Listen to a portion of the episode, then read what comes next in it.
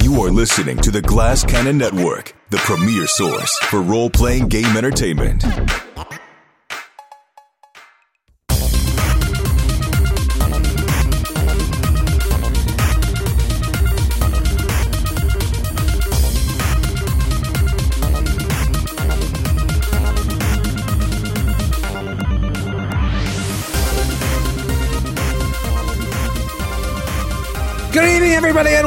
Welcome to Side Quest Side Sesh. Uh, tonight is Thursday, June 29th, I believe, which means by next week's episode, the great American holiday known as the 4th of July will have passed. Well, today, June 29th, is a great American holiday for me There we go. because it's my mom's birthday. And I never would have been born uh, an American if it wasn't for my American mom. So this is this is a big day for me. It's very Happy special. birthday. You know what's funny is I also celebrate Joe's mom's birthday. Yeah, it's a big deal. It's a big Yeah. deal. Uh, Mostly on the West Coast. Mostly on the West Coast. I think he's he's uh, insinuating that he has had sexual relations with your mother, Oh, And I didn't you're pick up on his that. son. No, I didn't. I was. That is going Where did, little how did you get that? How did you? Uh, That's what I'll I tell you how he got that. All boys high school. That's the immediate, like the first thing that comes The into way his he mind. said it was like, I also celebrate your mom's birthday. If you coming. know what I mean. Was there a joke in your all boys Catholic high school that did not eventually resolve to being something about someone's mother? Uh, yeah, it usually went uh, in a way uh, that I can't say on the air. Uh, it, often, it often went that way. And uh, it was pretty horrible. Actually, horrible it was existence. pretty horrible. Um, but let's talk about Fourth of July. Do you guys are you big? I mean, it's weird. There's this like holiday gap. If you're a holiday person, some people really glom on to Fourth of July because it's like there's this holiday drought until Labor Day and and, and Halloween. Um, so I think that some people get really fired up about this. Do you are you guys big Fourth of July, big fireworks people? I guess those can be mutually exclusive, but not really. Skid, I feel like you don't like fireworks. They're like too loud.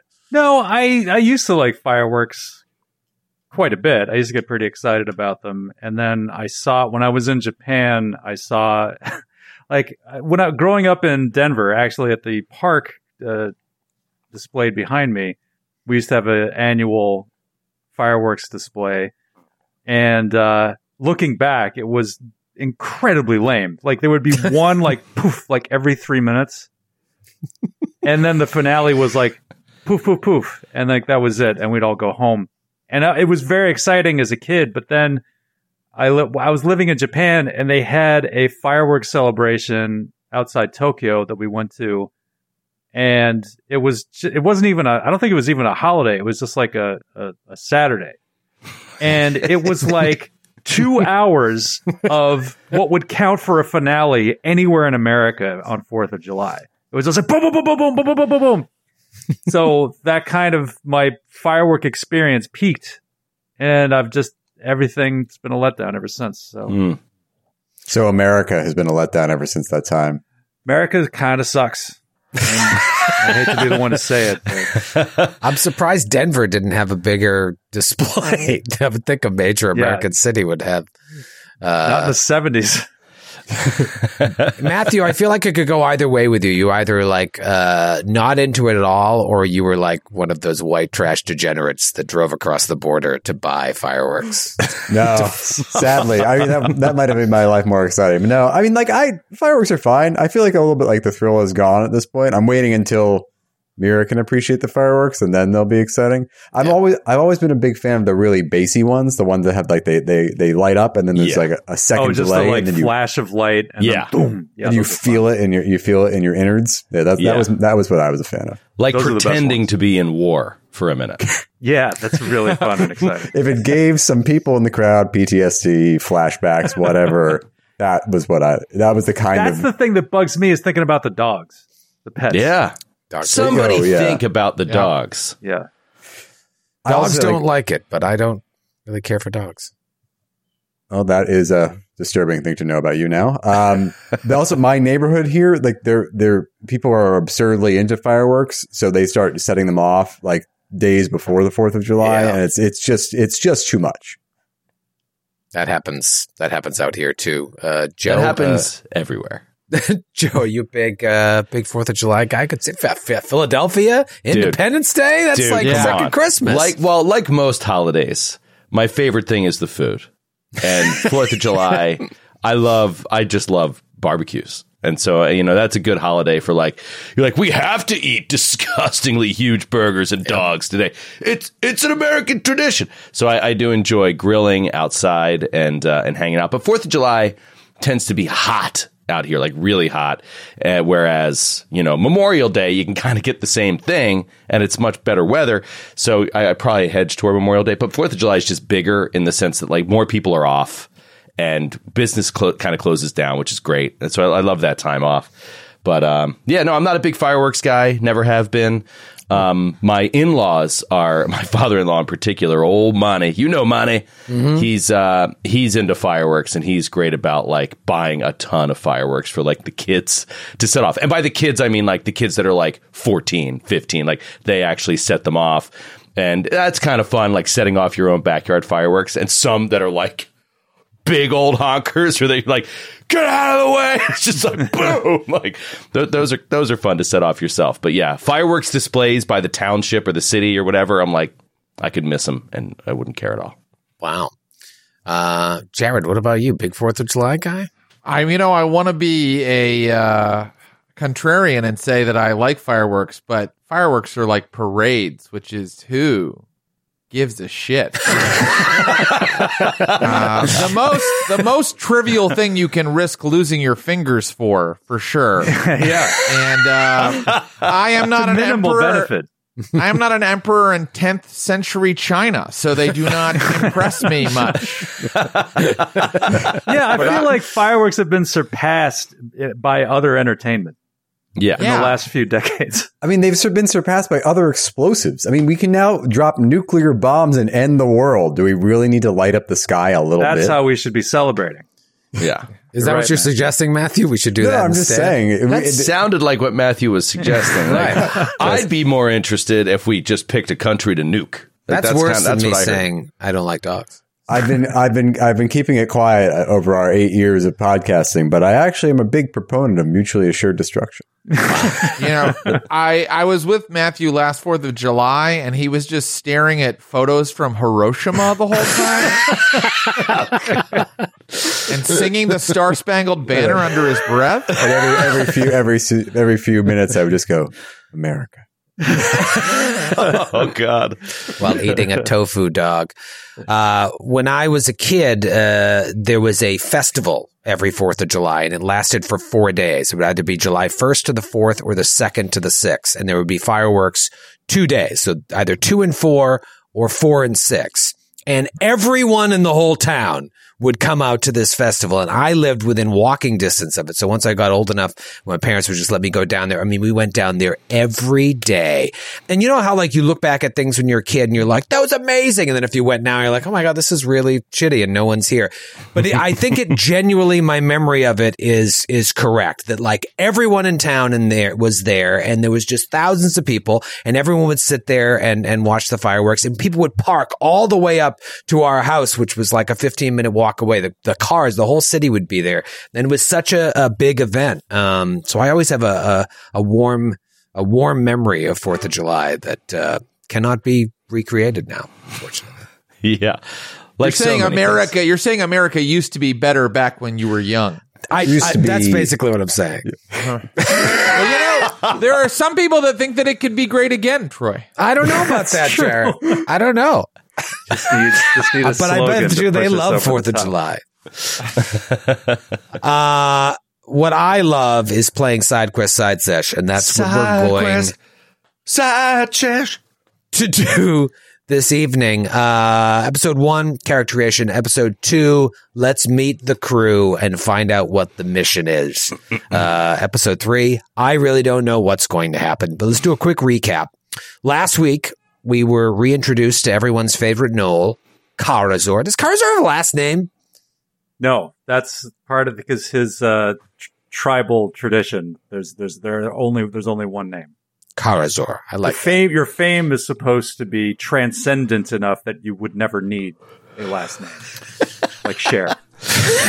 then certainly uh, your fame precedes you. Um, well, we find out that Karazor has had a pretty Karazor has had a pretty rough decade uh, ever since escaping the Midnight Mirror and watching as his allies were beheaded.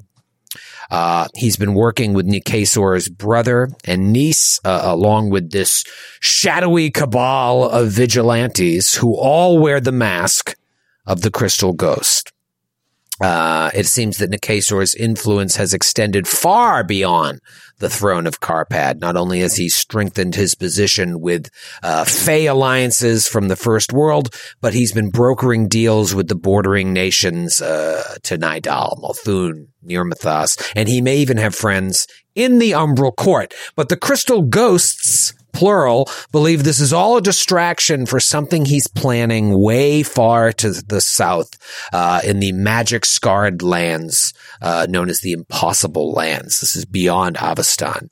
Um, and the crystal ghosts have, uh, made a deal with the Pathfinder Society to allow uh, you, Karazor, and uh, a band of uh, mercenaries or adventurers or soldiers of your choosing uh, to find out uh, to, to, to kind of go down there as long as you find out what happened uh, to this Pathfinder Society uh, member who disappeared um, on this remote island nation of Bhopan. So you can go down there looking for what Nikasor's connection to all of this is, as long as you help out the Pathfinder Society by finding out what happened uh, to someone by the name of Selmius Foster.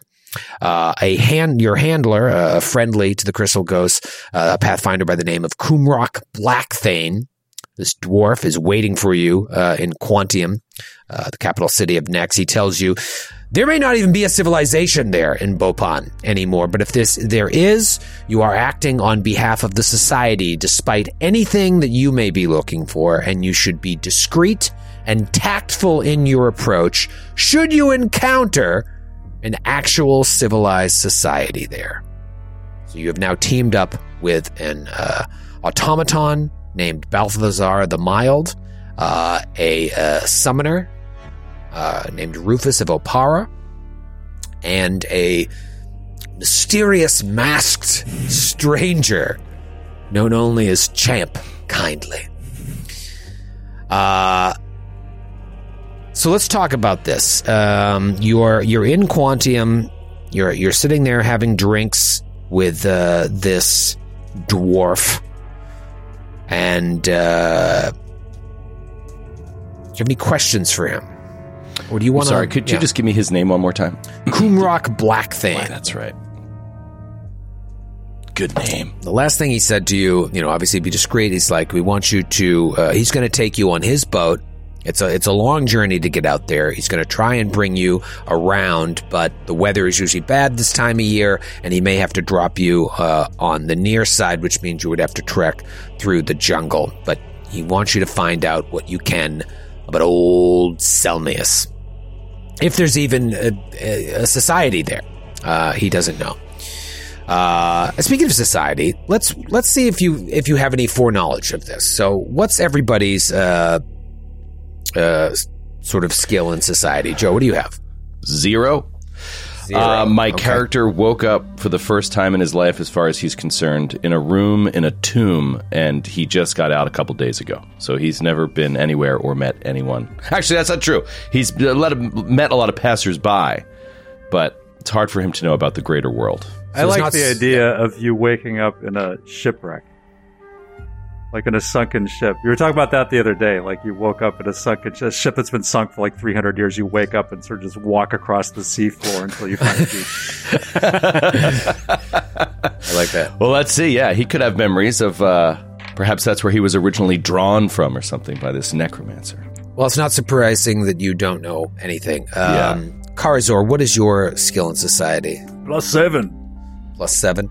And, yes, uh, I'm w- more than familiar with all the workings of high society, high and low, and of the people.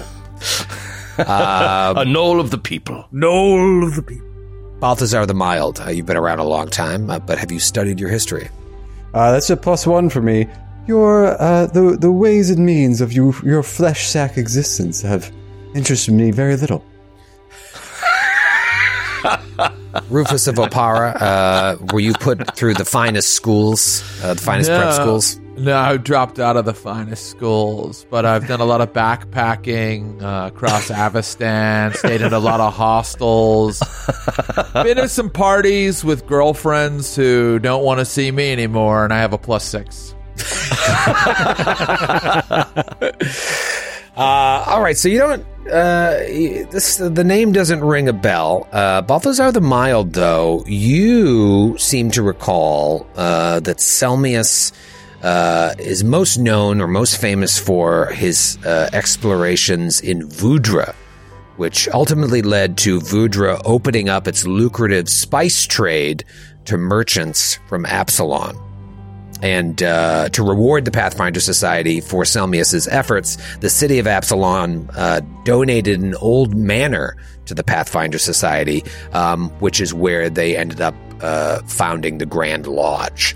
Um, the manor is now called the Water Palace, and it remains on the grounds of the Grand Lodge to this day. The last Pathfinder Chronicle to mention Selmius was written by his assistant, someone by the name of Adolphus, who said that he was killed by, quote, dog faced people on Bhopan, but didn't elaborate any further.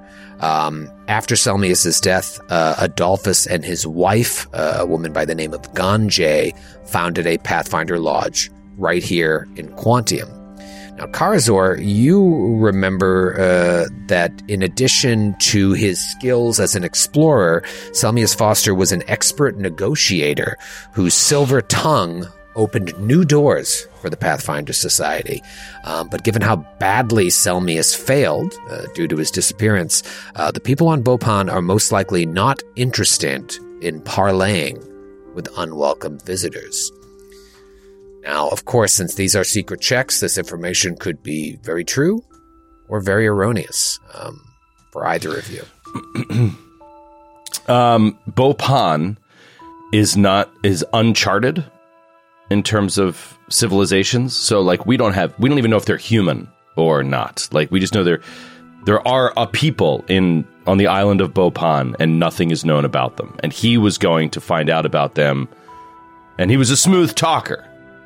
So he thought he could be that the a good emissary for civilized society or whatever and he was never seen again.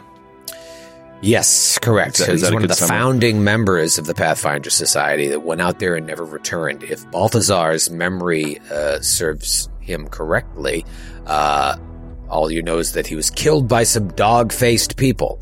Um, but was that part of the civilization? Was it just a wild animal? Uh, who knows? It may not even be true. Um, Maybe they're just ugly. maybe they're just ugly. Nation of ugly people.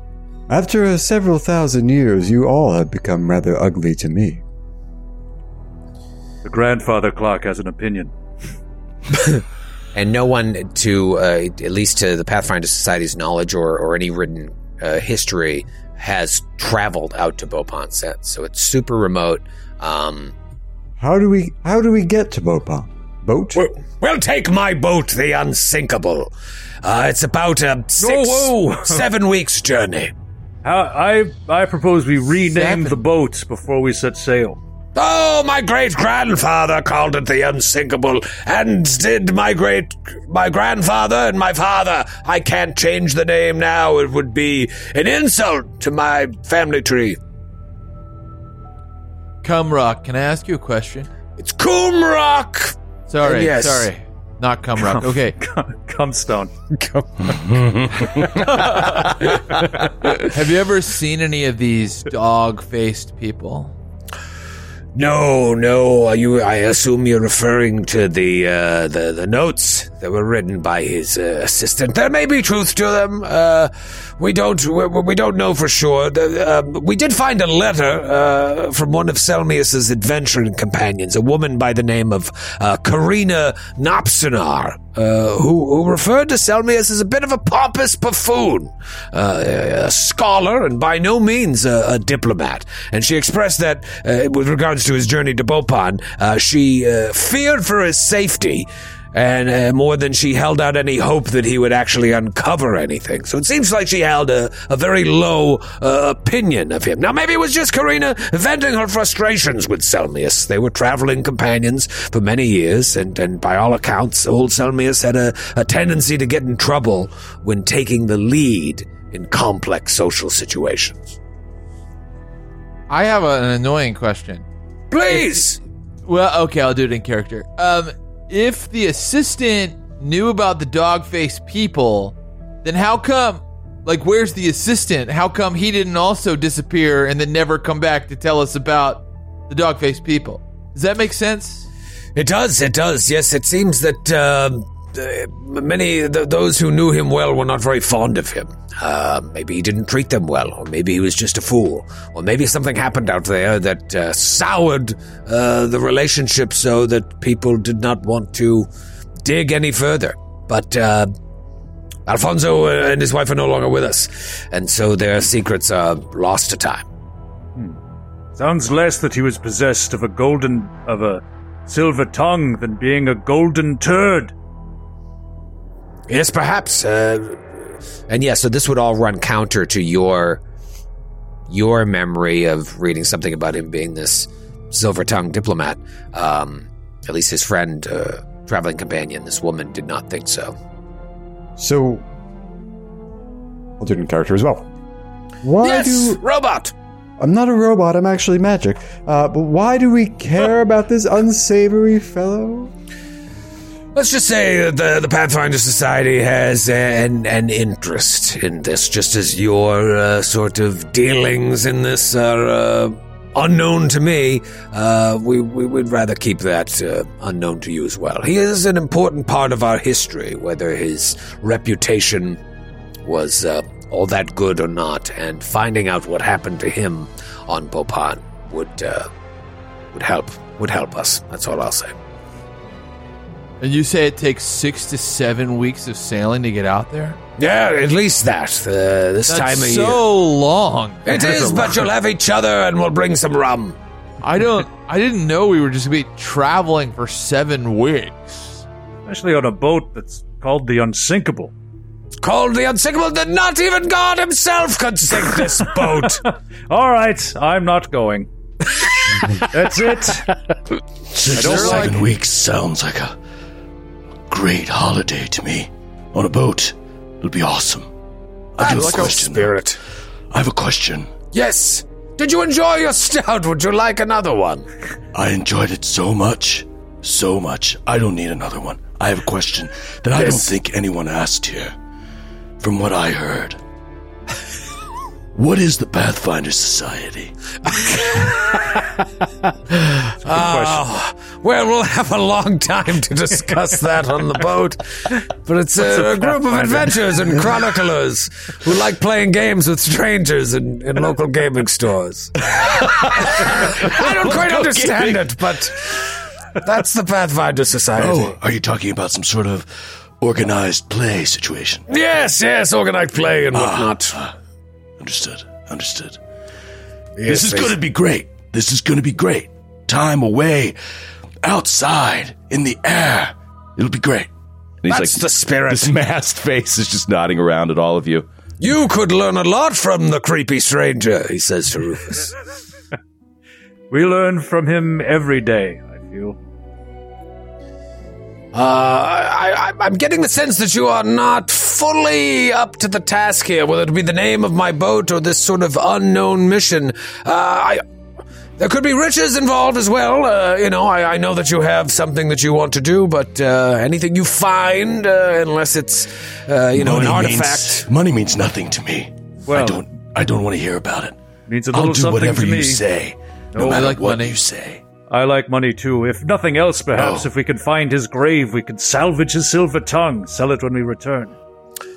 Oh, That would that would belong to the society, but we would pay you handsomely for it, and other any other artifacts you may find. You will be taken care of. Uh, Trust me, it's a it's a good mission, and it's it's all I have. Otherwise, this would be a short season. It's The only quest I have on All hand. right, I've got one other mission here. Let's hear it. Um, there is a. Damn it! This is the only mission. Okay. what was the name of this freaking city again? Like I felt like I wrote it down five times. I can't see it anymore. It is an Quantium. island. We're in Quantium, but we're Quantium. going to Quantium. Bhopan. Quantium, yes. Quantium. Sounds like an element. Um, Quantium of Solus. Should I buy like should I like buy some board games for the boat or uh, Yes. I'm gonna I'm gonna get some yes, magazines. this leather gloved finger points at you. now that sounds fun. Magazines, board games. What kind of magazines? uh, music magazines. uh, you know, sometimes they have tablature in them that I can practice on my lute. All right, we'll pick up some. I got Some- a, I got some copies of Minstrel here. I got some copies of of Jester, which is not. I don't always love the stuff they have in that. Chester and Minstrel. well, perhaps you could teach me some chords on the way when I'm not driving the ship. Automaton, you are noticeably quiet over there. Uh, Have you ever been on the sea? Oh, many times, many times. I'm just contemplating how I might kill it, kill the, the folks that we meet on Bopond, so as to effect a more perfect world. Well, um, as to that, should you encounter an actual civilized society, we don't want you to do that. We need you to be discreet and tactful because you are representing us. Now, if they're just, you know, savages and, and animals and magical beasts, go ahead, kill uh, at, at will. But if you, if there is some sort of society there, we need contact. This is a, uh, this could be a historical day, not only for the society, but uh, for the world. Should you, four, find some sort of life there? It's been uh, a long time since anyone's made any contact there, and there are no records. You could go down in the annals of history. What yeah, I'm sure find, that. that I'm if we well find- up in the annals of history. What if we find unlife there? It's an odd question. No one's ever phrased a question to me like that before. Unlife? Unlife. We are not far from Geb, are we? Yes, the magical influence of this area could very well extend beyond the Obari Ocean. Uh, I suppose you could see some unlife there. Yes, the, the magical sig- yes. Do we negotiate or do we just kill them all? Well, if there's an opportunity to parlay, I would always uh, take that, but you must defend yourself as well. Um, you know, they, they may not have the best opinion of the society, so you may want to not wear that on your sleeve. That's very thoughtful, dwarf. I like your style. Colmrock, Blackbane, please, we'll be hanging out together for weeks. We're friends, we use first names. We kiss. Really? Yes. It is a long voyage. How, how will be stay lonely. warm. Before we go, Yes. is there a graveyard around here? Uh, yeah, there is a. uh, Cemetery. There Graveyard. is, there is a church uh, nearby, a temple of uh, Sarenrae. I believe there is a, a cemetery uh, attached to that. Did you do, do you have, a, do you have a, a, a loved one that is interred there? Uh, possibly. I'm, I'm in the market. That's all. Thank you. I'll keep my Market business to In the myself. market for a loved one. All right. Uh, well, let's. We do have a little time, although I would like to uh, shove off uh, s- soon. It's a long journey, and we'll be role playing every single day of it. You can shove off now if you like. We have Are you- matters are you- to are you discuss ready? amongst ourselves? Uh, Oh, I misunderstood. no. I'm sorry. I'm not used to the maritime terminology. I thought you were speaking.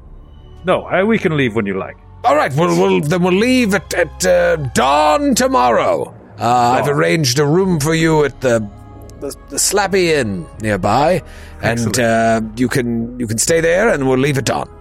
Great. Excellent. Who's Dawn? I've stayed at the Slappy before. It's a real shithole. It's terrible, and uh, I paid for it myself. I'm kind of a retired Pathfinder, uh, truth be told. So I'm I'm I'm a pensioner at this point. But I uh, they would they would they would take care of me should I return to them with the knowledge that you discover. So enjoy the slappy and um, enjoy your graveyard. And it seems that this Gnoll doesn't quite understand what we're talking about. So make sure he knows to meet us tomorrow. I'm not dawn. sure who Dawn is, but I'm I'm I'm looking forward to meeting them. Um, Yes, we'll meet and you I'm very glad you're keeping busy, sir. Uh, it's it's good, to, to- even in retirement, to keep keep active. Yes, it's hard to let go. to you. It, was either is. this or bag groceries. I see. you can be a greeter. You don't have to actually bag groceries. But all this is we can we have plenty of time to talk about this on the ship, which will surely be sunken by tempted gods. So we go to your terrible inn, which you've so graciously provided us, and we shall see you with your friend Dawn in the morning, and with all of this on the way. So you spend the night in the Slappy Inn. Uh, what do you do in the graveyard? Uh, Uh, he is going to wait until the deepest dark of night. He's going to sneak into the graveyard, and then he is going to try to exhume a body. All right. Uh, all right. So the the deepest dark of night uh, falls. Uh, your companions are most likely restfully resting peacefully at the Slappy Inn. Does Balthazar the Mild sleep? He does not sleep. Uh, he does, however, require a period of uh, we will call it recharging. Mm-hmm. Uh, so he just sits there, uh, awake, but uh, you know, not really doing much. Gotta gotta let the old, gotta, they gotta let the old magical juices flow. Is it called recharging in Guns and Gears? Uh, it is not called recharging. It is called. Hold on, I'm wait curious. Like, how does an automaton get their spells back? They don't rest. I enter a period of recuperating standby, a recuperating standby state for two hours. Ah, which is similar to sleeping, except you are aware of your surroundings and don't take penalties for being unconscious. Much like with sleeping, if you go go too long without entering standby state, you become fatigued and can't recover until you enter your standby state for two hours. So for two hours, I just stand there doing nothing. Wow, that's like a pretty good. refractory period. A refractory period, yes. Only two hours though. That's pretty good. Um, All right, so Joe, you uh, fi- do, you do you have a certain way of choosing which grave you go after? Yes, I try to use my senses to discover the poor, poor, worst buried body, The one that was buried. the shallowest, Okay, by I the think, laziest uh, person. I think Joe's character is gonna fuck a corpse, and, uh, Yeah, that's kind of what he was sending. He was You know, the but- signals he was sending. but it's not weird because he's also a corpse. So That's true. He's also on vacation, so all the rules are off. Yeah, Let's see how this plays out. All right, so you uh, use your sense and you find a uh, a the a, a very poorly dug grave of a, a nun. oh, of course, of Really course. haphazard work. yeah. Um, yeah, An so unpopular nun. Popular nun. Like, I'm not digging a deep grave for her. She was uh, the guy that dug her grave was like a student of his, and she used to rap him on the knuckles with her. wrap him on the knuckles. And so he said, "Here's your grave," and there's like There you go. You reap what you sow, you damn nun. foot sticking out. She's six inches below the soil. Who doesn't know math now? Um, yeah, so he will he will start this surreptitious process of, uh, and now he does not need to fully exhume the body. He's just looking to get deep enough to come across some bones, and then he's just going to take some and put it in a bag Okay. in his backpack. All right, so you don't have to work very hard. Uh, she was very haphazardly buried. Yeah, so he he, he finds some pieces and he and he like he's keeping an eye out, pulls these bones, and then he puts them in his backpack. And I'm trying to figure out like how to play this, but he hears about this boat journey, and he's nervous because he feels that he has to. He feels pieces of himself fading away, basically, hmm. and he has to patch himself essentially up with like uh, it's not like with spirit it's with like literal necrotic bone matter is what he needs to like it's basically his need for food is is sort of like represented by that he has to collect bones and he has to you know, like once a day ish. He has to make sure that he has stuff to, um, you know, whatever reconfigure or r- supplant those uh, missing pieces. People bones? Doesn't matter. Any bones could be animal bones. So like he literally he oh. was thinking like he's probably gonna have to go into the bilge of the ship and get like rat bones and shit like that. Like he just has to feast on bones essentially. That's dark. Are nun bones considered a delicacy? Yeah, I feel like they should go like longer. Like they should last him longer. If you use nun bones, do you get some of the nun's personality? Oh, good question. Good question. Uh-oh. Is that Sister Mary? Oh, Um, all right, watch so that you, penmanship. you bag Sister those. Mary Antoinette. I mean, how, how did you be? How did you get here? We see you pulling out those those bones, and you just bag those nun bones, and we we pull up, just into the moon moonlit sky, seeing you alone in this graveyard. And that transitions to a rolling sea. You have been out on the ocean for weeks now. It's going to take over a month to get uh, to this strangely uncharted and unknown nation of Bhopan, or if there is anything known about it, people aren't talking. Um, now I, we're not going to roleplay every single day of the boat journey, although that would be Oh. fun. But what I, I just want to say, I think at this point, we uh, that many weeks on a boat together, we're probably like so close now that we're like having very like in depth conversations where I'm like telling Karazor like Karazor, like I'm sure Natalie will forgive you for that if you just talk to her. well, this is what I want to see because uh, I think it would be fun to give a little slice of life of what these days on the ship are like as the four of you get to know each other. So let's say it's day 17 of the journey, and uh, it, it it has been pretty rough and stormy as Black Thane feared. So it hasn't been a very comfortable ride, but we'll say today is relatively calm, uh, all things considered, and you're all above deck enjoying uh, the nights, the nice nice weather. What what is what is everybody doing? Karazor has been surreptitiously throughout the voyage. He's been prying out pieces of the ship, uh, like foundational pieces, like down below in the hull, so that he can build himself a little house that he can hang out in on the deck. So he's been prying out like timbers from the below below decks, and when whenever like people aren't on watch, he'll like go upstairs and just like he's building like this like basically a giant doghouse he can hang out in Like he's bored. salvaging parts of the the actual ship to do Yeah. this. And like if the captain sees us, he'd be like, "What the fuck are you? Who's doing this? Like the the ship could sink." These are these are important pieces of the boat that someone is prying away and using. Please stop doing this, and no one knows who's doing it. so it's just this mystery aboard Yeah. a ship with nine people on it. Yep. Kumrock, his crew, and the four of you. Oh, did we get to meet the crew? Um, yes, but they're all napping now because it's the sea is. I just want to say my go to work. character is very friendly and would be on first name basis with every single crew member. Yes. Uh, well, then And he you would- know. And by now, I think we know a lot about their dating histories and their children, and yes. in some cases their grandchildren, what their grandchildren do. And I would like Yeah. to, I would like to hear about it. Who Well, they're they've going had- home to, who they're eager to return to, all that kind of stuff. They've had a Their rough dreams. They've had a rough go of it, and so that's why they all happen to be sleeping right now while the sea is calm because they know when the night comes, uh, so does the the stormy sea. Um, but soon we'll talk about them for a So them. tonight in game time. To- probably, Okay. probably, uh, and you know they're they're uh, they're just as stymied as Kumrock as to who is stealing pieces of the boat and making a makeshift doghouse below deck.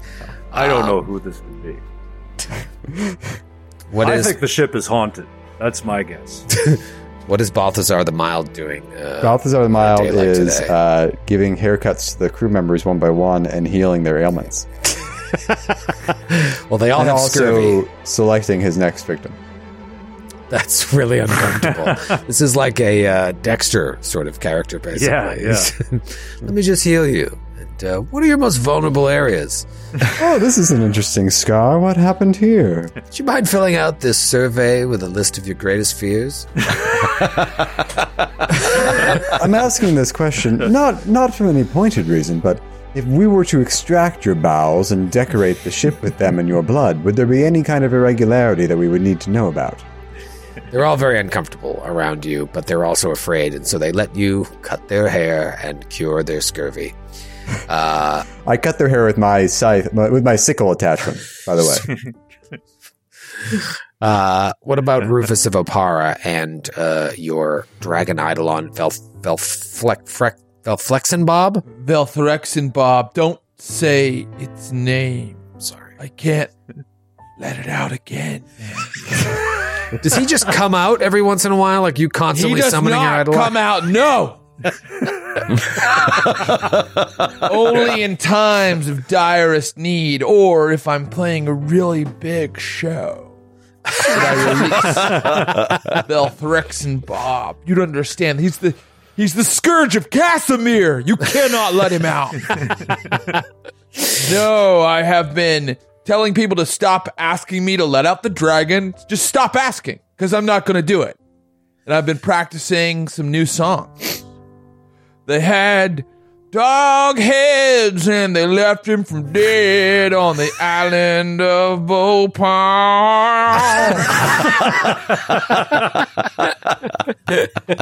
this sounds like shit, and I throw my loot. And then I knock a then I knock a bunch of food off the table and go and I go and I sulk on one end of the boat. I think he might be the one that's taking pieces of the boat and making a I think doghouse. it's him. I think that's who I suspect. What about old Champ Kindly? Champ is, uh, yeah, I think, inspired by Skid. I think rather than waking up on a ship, I think maybe what's happening is as he walked around the ship, he started to get these like almost instinctual responses to certain daily ship like routines or activities. And it's like he like knew how to set a sail knot, you know what I mean? Or like he knew how to like drop some rigging in in one area and was just like how do I know how to do that? And like he's I think remembering something about his former life. And um when everybody else is napping downstairs, like he has ingratiated himself and sort of deflected questions about his strange appearance or his constantly masked face by, you know, just sort of passing it off as being in- an injury, uh, burn injury or, or some such, and by offering to help. And uh, I think that now he is like they're napping because he is steering the ship. Like he's literally steering the boat and is like competent at it. And he doesn't know why. It's sort of like he's looking up at the main mast, looking up at the flag, and he knows like from where the wind is and the angle that he's at. And he's just like tacking through the ocean. This is great. It's like Pirates of the Caribbean. Yeah. awesome. Exactly. Like, I wonder if he was a pirate of the Caribbean. He was. I must say, champ, you've been a great help to me on the journey thus far. I normally don't trust my crew. Oh, you woke up. Yes, well, I, I, I, I was going to say, this early. I thought you were coming back tonight. it's old, old habits. I don't trust my crew to steer the ship as long as I've let you, but you seem to have uh, taken a shine to it, and uh, you've stayed on course, and I, I appreciate it. Perhaps uh, there's room on my crew for you should you return alive from this nation. Yes, uh, I'd be interested in that. Perhaps I could work the bilge. I'm not sure what that is, but uh, It's are you like the coming most, on to me, champ? It's like the most disgusting possible place to work, but it's like it keeps him out of the sun and close to the rats, so he'd be happy with it. They always say if you want to get a dwarf off, you gotta work the bilge. that saying's been around for four thousand years. There's a uh, plaque above the door to his cabin that reads that. It's very uncomfortable. a uncomfortable. little off color, but the, the crew like it. It's- Did you read the plaque? Anyhow, well, you're all great, and I like you better than my crew who are still sleeping. Uh, so I would also say at this point, I, I'm not sure how far we're in. Like um, before, I'm not sure how far we were before we met Kumrock, but definitely by this point, weeks in, like Jared was saying, you know, he's, he's half joking about like how close we're getting, but like we're definitely getting close. And I would, I would venture to say that they all know that Champ is a skeleton. You know, what I, mean? Yeah. Like, I think Karzor knew before we even had that initial meeting because he, when he can get like time away from the crew, is just like, oh, thank God. just like pulls those wrappings off as they just drive him nuts. Uh, so I love you- that he thinks you that guys- he's still pulling the wool over everyone else. Yeah, exactly. It would be amazing if like the whole crew knows he's a skeleton. Yeah, every, every night, every day he goes down to the village and we're like, so, so Champ is a skeleton, right? He's a skeleton, right? Definitely, yeah. I assumed that he would. He was. Yes. The crew has been talking we about don't- it. Absolutely. I'm an expert in know? deception.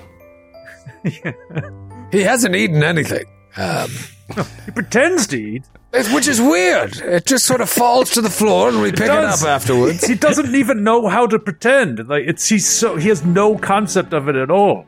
Like it's no, it's it's actually the least convincing deception I've ever seen. yeah, it's completely ineffective. I, Well, between you and me, this is why I want him to join my crew. He's a terrible steersman, but uh, we would save so much on not buying food. that's true. That's true. It's a good Don't point. tell him With- that, it'll Between break him his and, heart. and uh, the the robot, the magical robot, yeah, it's a lot less food. That is Yes, a I lot don't less eat at all. hard tack. Do you think I should offer to give Champ a haircut just to see how he squirms? What? Uh, yeah, see him try to pretend. Could be interesting. Um. Uh. Oh my god. Just went out of my head. What was I just gonna say? Shit. Ah, I lost it. Go ahead. Continue.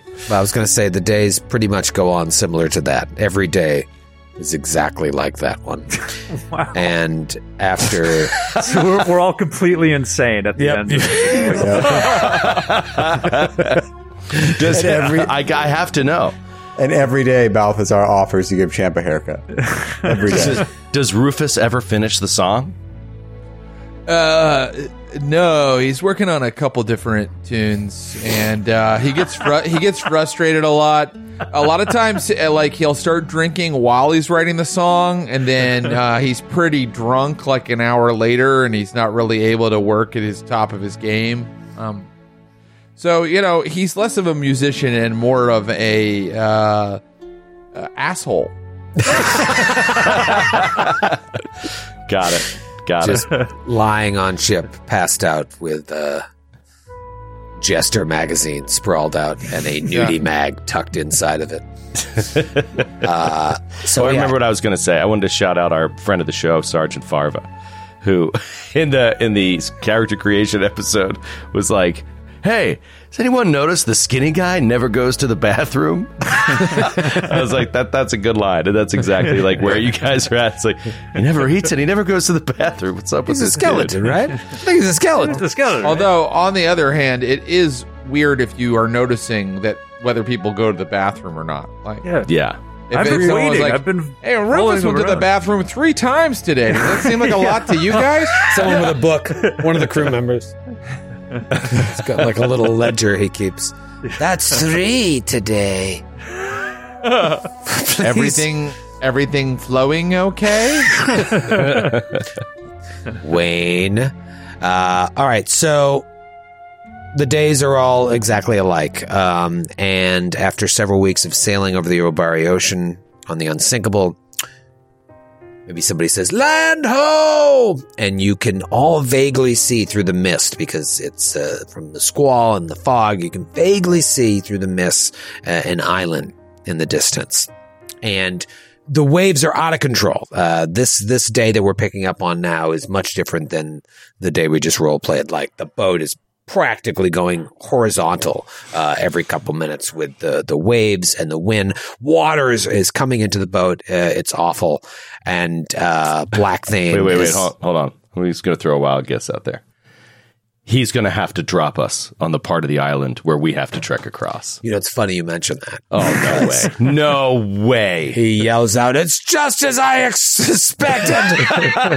ah, the seas are too turbulent to bring the ship around to the far side, but I, there's a, I know there's a beach up ahead that we can land close enough to. You'll have to cross uh, the island by land while I wait out the storm. But I promise, I, along with the Unsinkable and my crew, we will meet you on the far side of the island uh, once the weather clears. I, I assume you'll be there for some time, uh, but uh, we'll say like a, a, a week. A week should be enough. Uh, I would assume the, the storms will, will find time in the next seven days to be able to swing the boat around, but time is of the essence. I need you to, to go. I'll bring you into the beach. Cool? Cool. We just wait to see if the weather clears up. We're Yeah, going we- to be we've going already- around there anyway.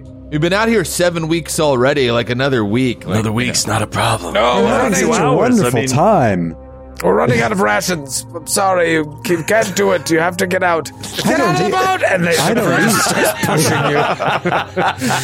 Get out of the fucking boat! so he uh, we deboat. you deboat and he yells, "Remember to work the bin." and uh, you you take a little dinghy, uh, a disposable dinghy, to the shore. Crumple it up and throw it away after you're done, and uh, you just stand on this coast of Bhopan. It's a straight somber coast that faces a, a mist shrouded ocean. You can barely make out the unsinkable now as it shoves off uh, into deeper waters. Will you ever see Kumrock Blackthane again? Uh, part of you hopes Not after what I did to that boat. He's a weird guy, and uh, it was an uncomfortable journey. You look up ahead, and there are I was reddish. hoping to vivisect a second mate. you look up A ahead. second? A second. You already vivisected the, first, the mate? first mate would be an unsuitable sacrifice. You look up ahead, and there are reddish trails of earth visible uh, through the dark green foliage of bushes and creepers that trail along the low cliffs.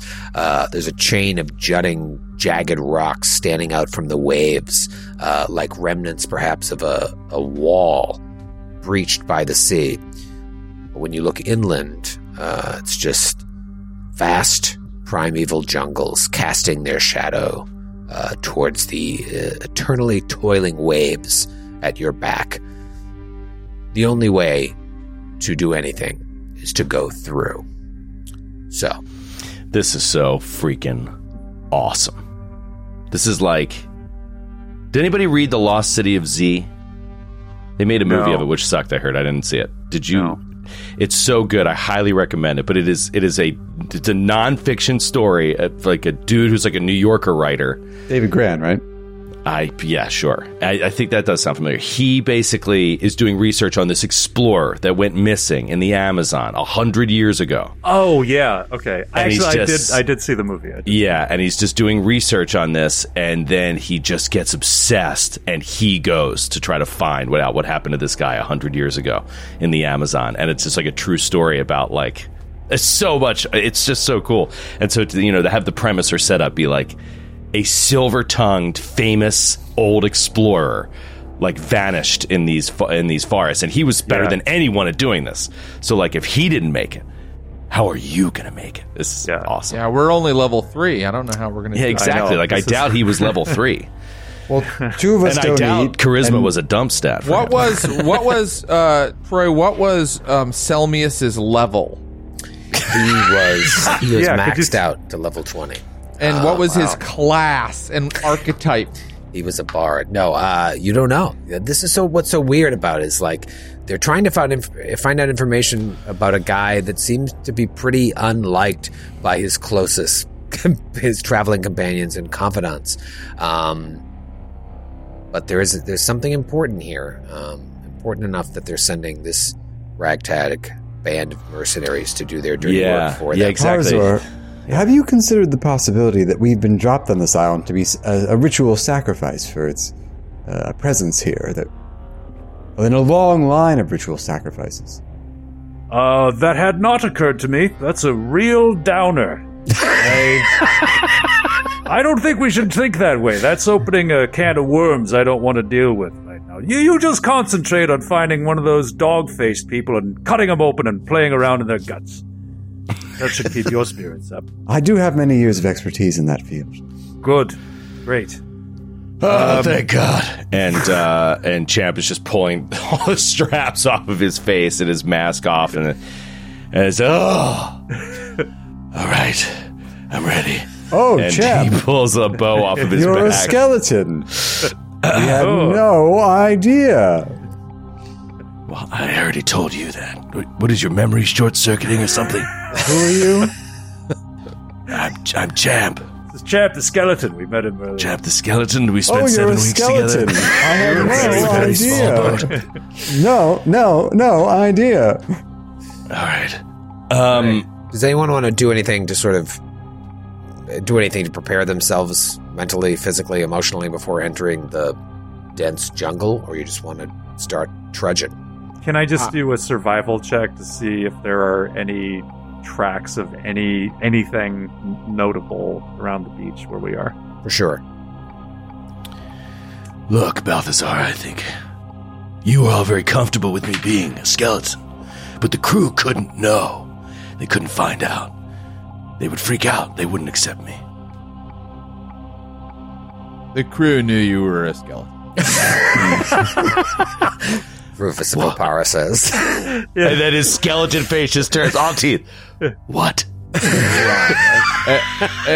Everyone knew it was. Yeah, it's, Jared, thank you. That was the perfect amount of time to wait to respond. It was Yeah, the was- ex- exact exact amount of time to wait.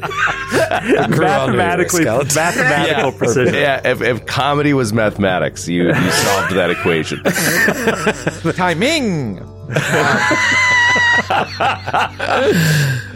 Uh, give me that survival check. Oh, I I shall roll myself. Uh, twenty-two. 22. You look around, maybe some animal tracks. Uh, thankfully, all small. You don't see any large animal tracks, no carcasses or anything. Um, but certainly no tracks of uh, a bipedal human or Right. anything like that. Nothing dangerous, and thank God, no fucking sandpipers. He rises up out of the sand and says, "Let us go."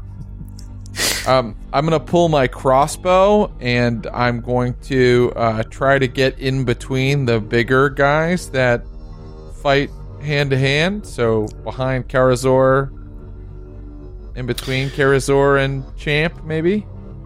Okay. Um, yeah. So I think, yeah, for this, looking at this dense jungle, I think that, um, yeah, I think that Champ is going to start by by slinging his um his longbow on his back. He's sheathing it on his back, and he's going to go with a a sword and shield into you know into the jungle. So he pulls out this small steel shield and a short sword, and just like starts walking through, using the shield to kind of push away the initial. So this, this is interesting. You and Balthazar, you don't bleed, right? I do not bleed. What happens when you take damage? You just get like dented I guess so. I can be healed and you the get same way. chipped. Joe, you get chipped.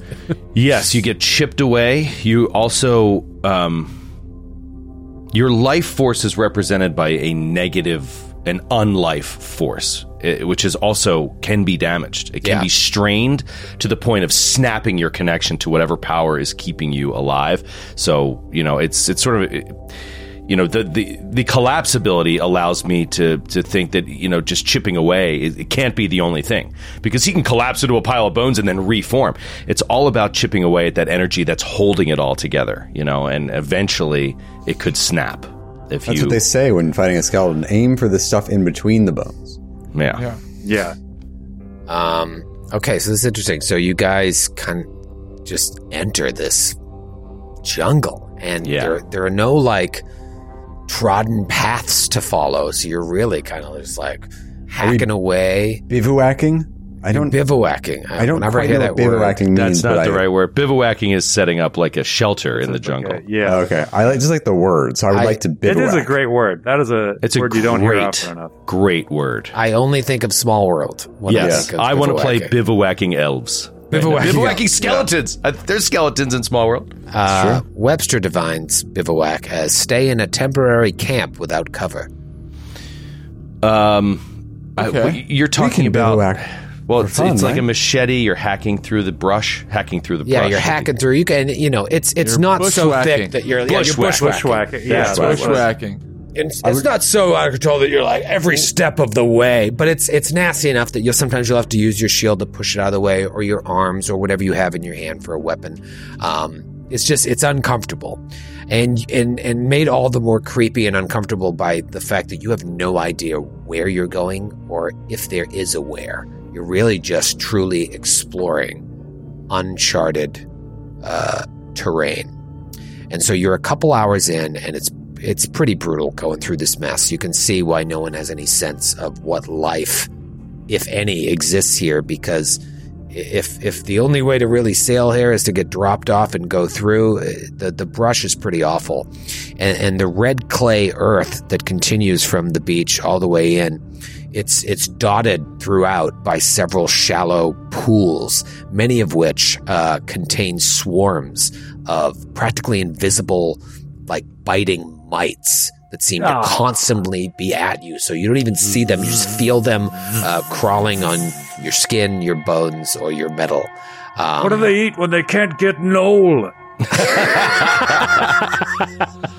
These are the same mites we encountered at the mattresses at the Slappy Hotel. that you may have is brought these mites along with you, wasn't it? Yeah, we've introduced them into this new habitat. To this We're gonna ecosystem. kill all the invasive indigenous It's an animal invasive life. species to the island of Bhopan. There should have been a guy on the beach like, "Are you bringing any uh, species of mites?" Yeah, he smuggled them through customs. Sorry, sir. We're gonna have to check your crevices. You'll have to leave your mites here on the beach. Uh, do any, no one has alchemical tools or any sort of craft alchemy, right? All right, so you don't have the ability to build any repellent for these things.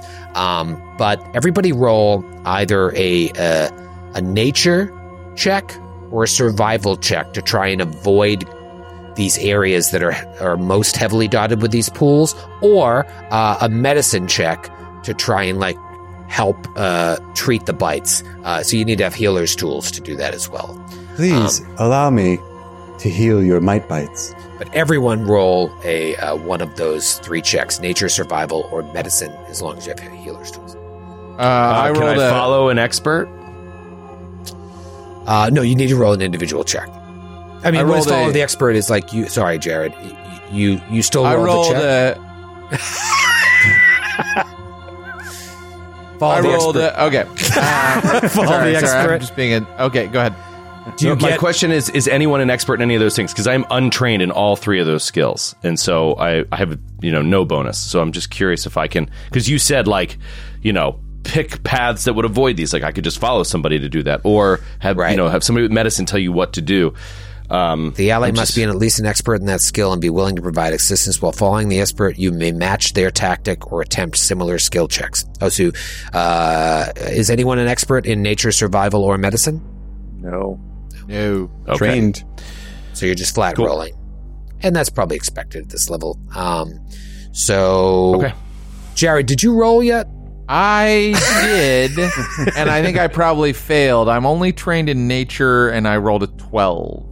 Twelve in nature. Okay, um, champ. I rolled. What'd you get there, champ? I rolled survival, and I rolled a 15. Okay. Uh, what about Karazor? Uh, Karza got a 21. 21 for Karazor. Okay. And uh, Balthazar the Mild. 18 for medicine. 18 uh, for medicine. So, unfortunately, with two of you failing uh, and two of you succeeding, it's not enough. Like, that this is really harrying you guys uh, as you go through this. Uh, so much so that you all take 11 points of piercing damage, which is just sort of like Oh. cumulative damage of going through this. Um, and now, uh, Even the skeleton? even the skeleton, yeah, it's just like, by, ah, God. Um, who who rolled? I'm sorry, I. What did you roll, Skid? Uh, 21. 21. All right, so Jared and Joe, give me also a fortitude save Is this um, at a minus against two. A, is this against a disease or poison? Uh, no. At a minus two, I Yeah, have I rolled don't, a, I don't believe you. It's not. Trust me. at a minus two, I have rolled a fourteen. Okay. Um, I no no. Uh, okay, so we're minus. It's just total minus two, so that's a twenty-five for me. Okay, so fortitude save minus two is a 25. All right, so you're okay, but Rufus of Oppara is not used to being in this sort of area, and he uh, is, does not only take that 11 points of damage, he's also drained one. Oh man, These bugs No. really him. No. All right, so Troy, how would this interact with Champ's lay on hands? Yeah, Because I, well, I should say touch of corruption. Sorry, touch of corruption, yeah. So he feeling this, th- these things chipping away at his life energy, his unlife energy. He can restore that with a touch. So is this like, uh, you know, is this just the eleven points of damage is representing hours of exposure to this? Is that sort yeah, of the so you know, I can sort of lift the veil here. There's a little bit of a mini game, John, going on here uh, as you are dealing with sort of the roughs of the jungle. Um, you know, if you were to try and uh, linger and start treating wounds or something, that would slow things down to the point where you'd have to keep rolling. Uh, these checks and keep taking damage. So something quick. If you had someone that could do a burst heal, you everyone would get that eleven points back. Um, but where you have something that you can do to yourself, you can do that, but your your companions wouldn't Yeah. be able to. Uh, Okay, sounds I'll good. So I, I'm going to mitigate that damage. Yeah. Balthazar is going to do battle medicine on himself. okay, in battle medicine, it takes how long? Uh, it's a single action. Okay, if it's a single yeah, action, but, then you're. but just be careful with that because I you can only do that once in 24 hours. Yeah, if I'm exactly. not mistaken. Yep. Yeah, I can do it on any of you, actually. Um, yeah, well, treating wounds is 10 minutes. Battle medicine, uh, assuming we don't want to stop battle medicine, is six seconds. Yeah. yeah, so you, you could battle medicine uh, everyone in like Yeah. six seconds, six seconds, six seconds. And then we'd be immune, but then, yeah, everyone would be immune to it for 24 hours. Okay, as long as it takes six seconds, uh, you're welcome to, to roll those three checks. And Joe, you lay on hands. All right, so it's DC 15. Eh, Does everyone want it, or uh, Yes, please. yes, please. all right? Uh, and I'll roll While, while he's doing that, I'll just talk to uh, uh, I'll just talk to Karazor. Oh, my. Sl- slapping at these mites. This is probably. Oh, sorry, go ahead. Well, I rolled a natural 19 for myself. Wow. So, is that a crit? Did you Uh, get 25? You just need 25. No, I got 24. I got plus five in medicine. But I got I so I and then I rolled a a natural one, a natural two, and a natural five. Oh, great. Oh my god, the natural one is that's Yeah, you fumble does damage. Yeah. Does it really when you fail on the medicine check? Yeah. I don't, I don't yeah. 100 percent know on battle medicine, but it definitely treat wounds. It is. It says Who, who did you do the natural one to? Well, I correspond. I, I rolled corresponding to your vaguely to your shirt colors. So, uh, uh, unfortunately, Skid, you are the one who are I knew it would be me. I knew I had a blue dye, a black dye, and an orange dye, but both you. Uh, it's I, I I can't tell if it works as treat. You can patch up wounds as time medicine said with the same. is treat wounds, yeah, C it's treat treat wounds. wounds. All right, Same. so poor Karazor takes how many points? The two d eight is it? I think it is. It's just it's just whatever the, what the check would be. Yeah, yeah. All right, think sounds so. good. yeah, so uh, Balthazar try, Balthazar patches himself up and restores Oh a no, little it's bit one d eight. It's one d eight. one d eight. Uh, three points of damage. Skip. Okay. Ah, what the hell are you doing? Sorry. Are you sure you're a barber? Balthazar was trying to like do do do it a little quickly, and he just yanked out some of Karazor's fur. that was my favorite part of my fur. And now, and now it's mine. So poor I put is it in a compartment in my chest. it just opens up zzz, this little compartment. Poor Karazor is down 14 points, but uh, the rest of you. Was there any other critical failures? No. Any other failures? Oh, everyone was a failure but me. Um, okay, so you get 2d8, and then uh, Champ gets his lay on hands. Uh, but uh, poor Rufus and uh, Touch of corruption. Karazor, uh, excuse me, Touch of Corruption are in bad shape. Well, you find that things are getting worse because as you struggle along, the ground itself uh, appears to be pretty treacherous. There's seems to be thousands of tiny shards of uh, what looks like obsidian lodged in the clay ground that's covered by leaves and branches. So uh, the, your footing is treacherous everywhere you go, and you try to feel like you're walking around it, but it's it's it's very very difficult to have to avoid having these shards uh, slice into your feet. Um, everyone either roll acrobatics or athletics to try and make use of the trees, rocks, and vines to navigate past all of this, or uh, survival or even thievery to try and clear a path through. Okay. Balthazar rolls a 25 acrobatics. 25 acrobatics. Uh, Champ kindly rolls a 28 acrobatics. Whoa! Absolutely crushed. He's rolling Uh, really well. R- really well. Rufus of Oppara rolls poorly again, a, a uh, 10 total on his uh, thievery skill. And so he goes, Ah! This obsidian just jacked up my foot! So jacked. Uh, what about you, Karazor? Uh, I got a natural 20 on my athletics. Wow.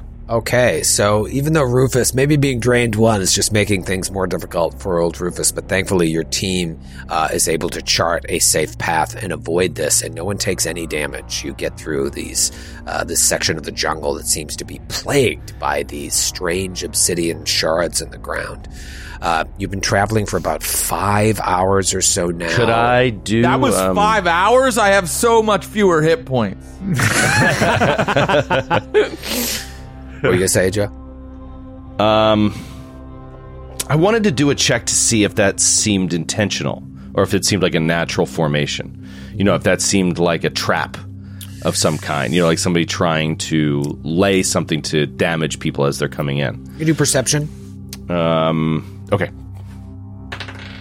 Uh, 21. I mean, he's rolling Wow. really well. Um, no, you think it's just like uh, a a natural occurrence from the, you know, the the way that the land doesn't seem to be uh, very well used. These these rocks and the the precipitation are just they're kind of growing up in a way that if it, the ground was more walked over, it wouldn't be sharp like this. That stuff would eventually dull over time. So it doesn't seem to be a trap Got it. or purposefully placed. Um, yeah, five hours or so you're in. You're way deeper in. Luckily, the, the shallow pools of the mites seem to have uh, abated, and the sharp undergrowth uh, has gone away. But now you find yourself in a section of the jungle which is surrounded with these patches of trees that you can't get too close to because they have these thorny protrusions all sticking out of the bark.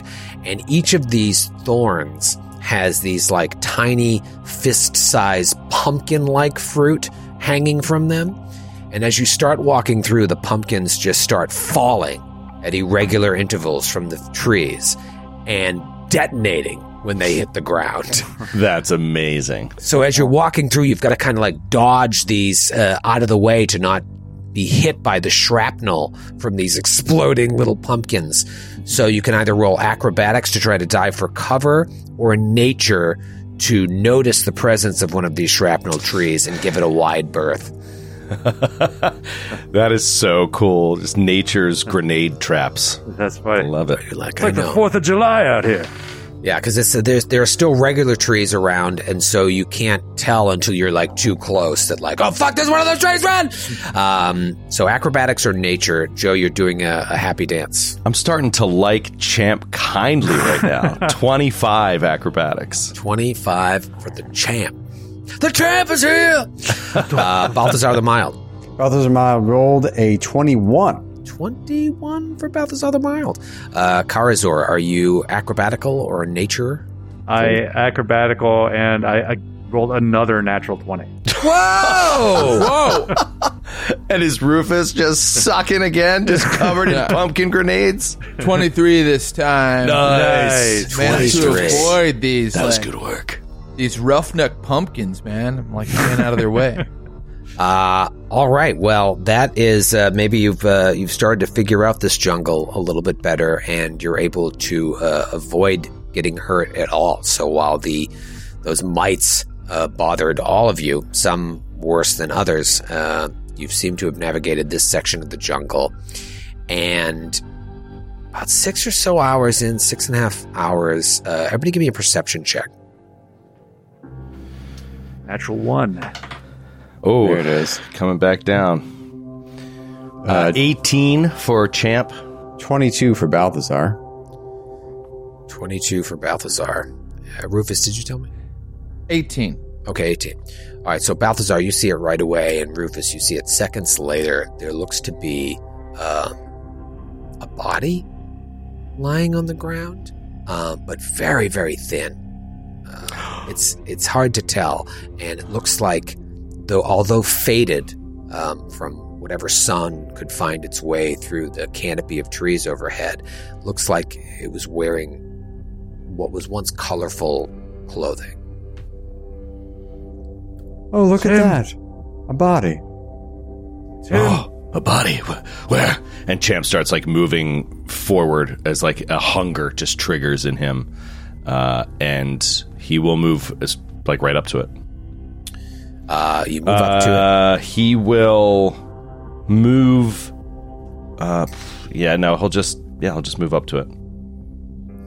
You move up to it, and you get maybe this sick sense, maybe a skeletal hard on. You feel something in your bones. You feel something in your bones uh, as you realize that this isn't a body, this is a skeleton. The skeletal remains of some creature. Yes. It looks like there was maybe a snare trap that caught this person and they got lodged there and never got out, starved to death and died. Oh, wait, let me check. He leans down over it. Hello. Hello, It doesn't respond. buddy. You are you all right? It, it still doesn't respond. All right, I think it's just a dead one. um, so we he'll found start we found Selmius. We did it. That's We did it. Let's go he'll set down his shield and short sword like right on the ground next to him and start like peeling off the fabric of the clothes and opening it up to uh, see if there's anything in the pockets or any jewelry or rings or amulets, anything like that. So you start searching through this body's very strange clothing. Um, although faded, looks like nice, like opulent, perhaps. Maybe there is or was some sort of civilization here. And you find a few interesting things. You find a, an adventurer's pack. Um, you find uh, these little vials with liquid inside, half a dozen of them. Um, Ooh, but the last thing that you find uh, is a single coin.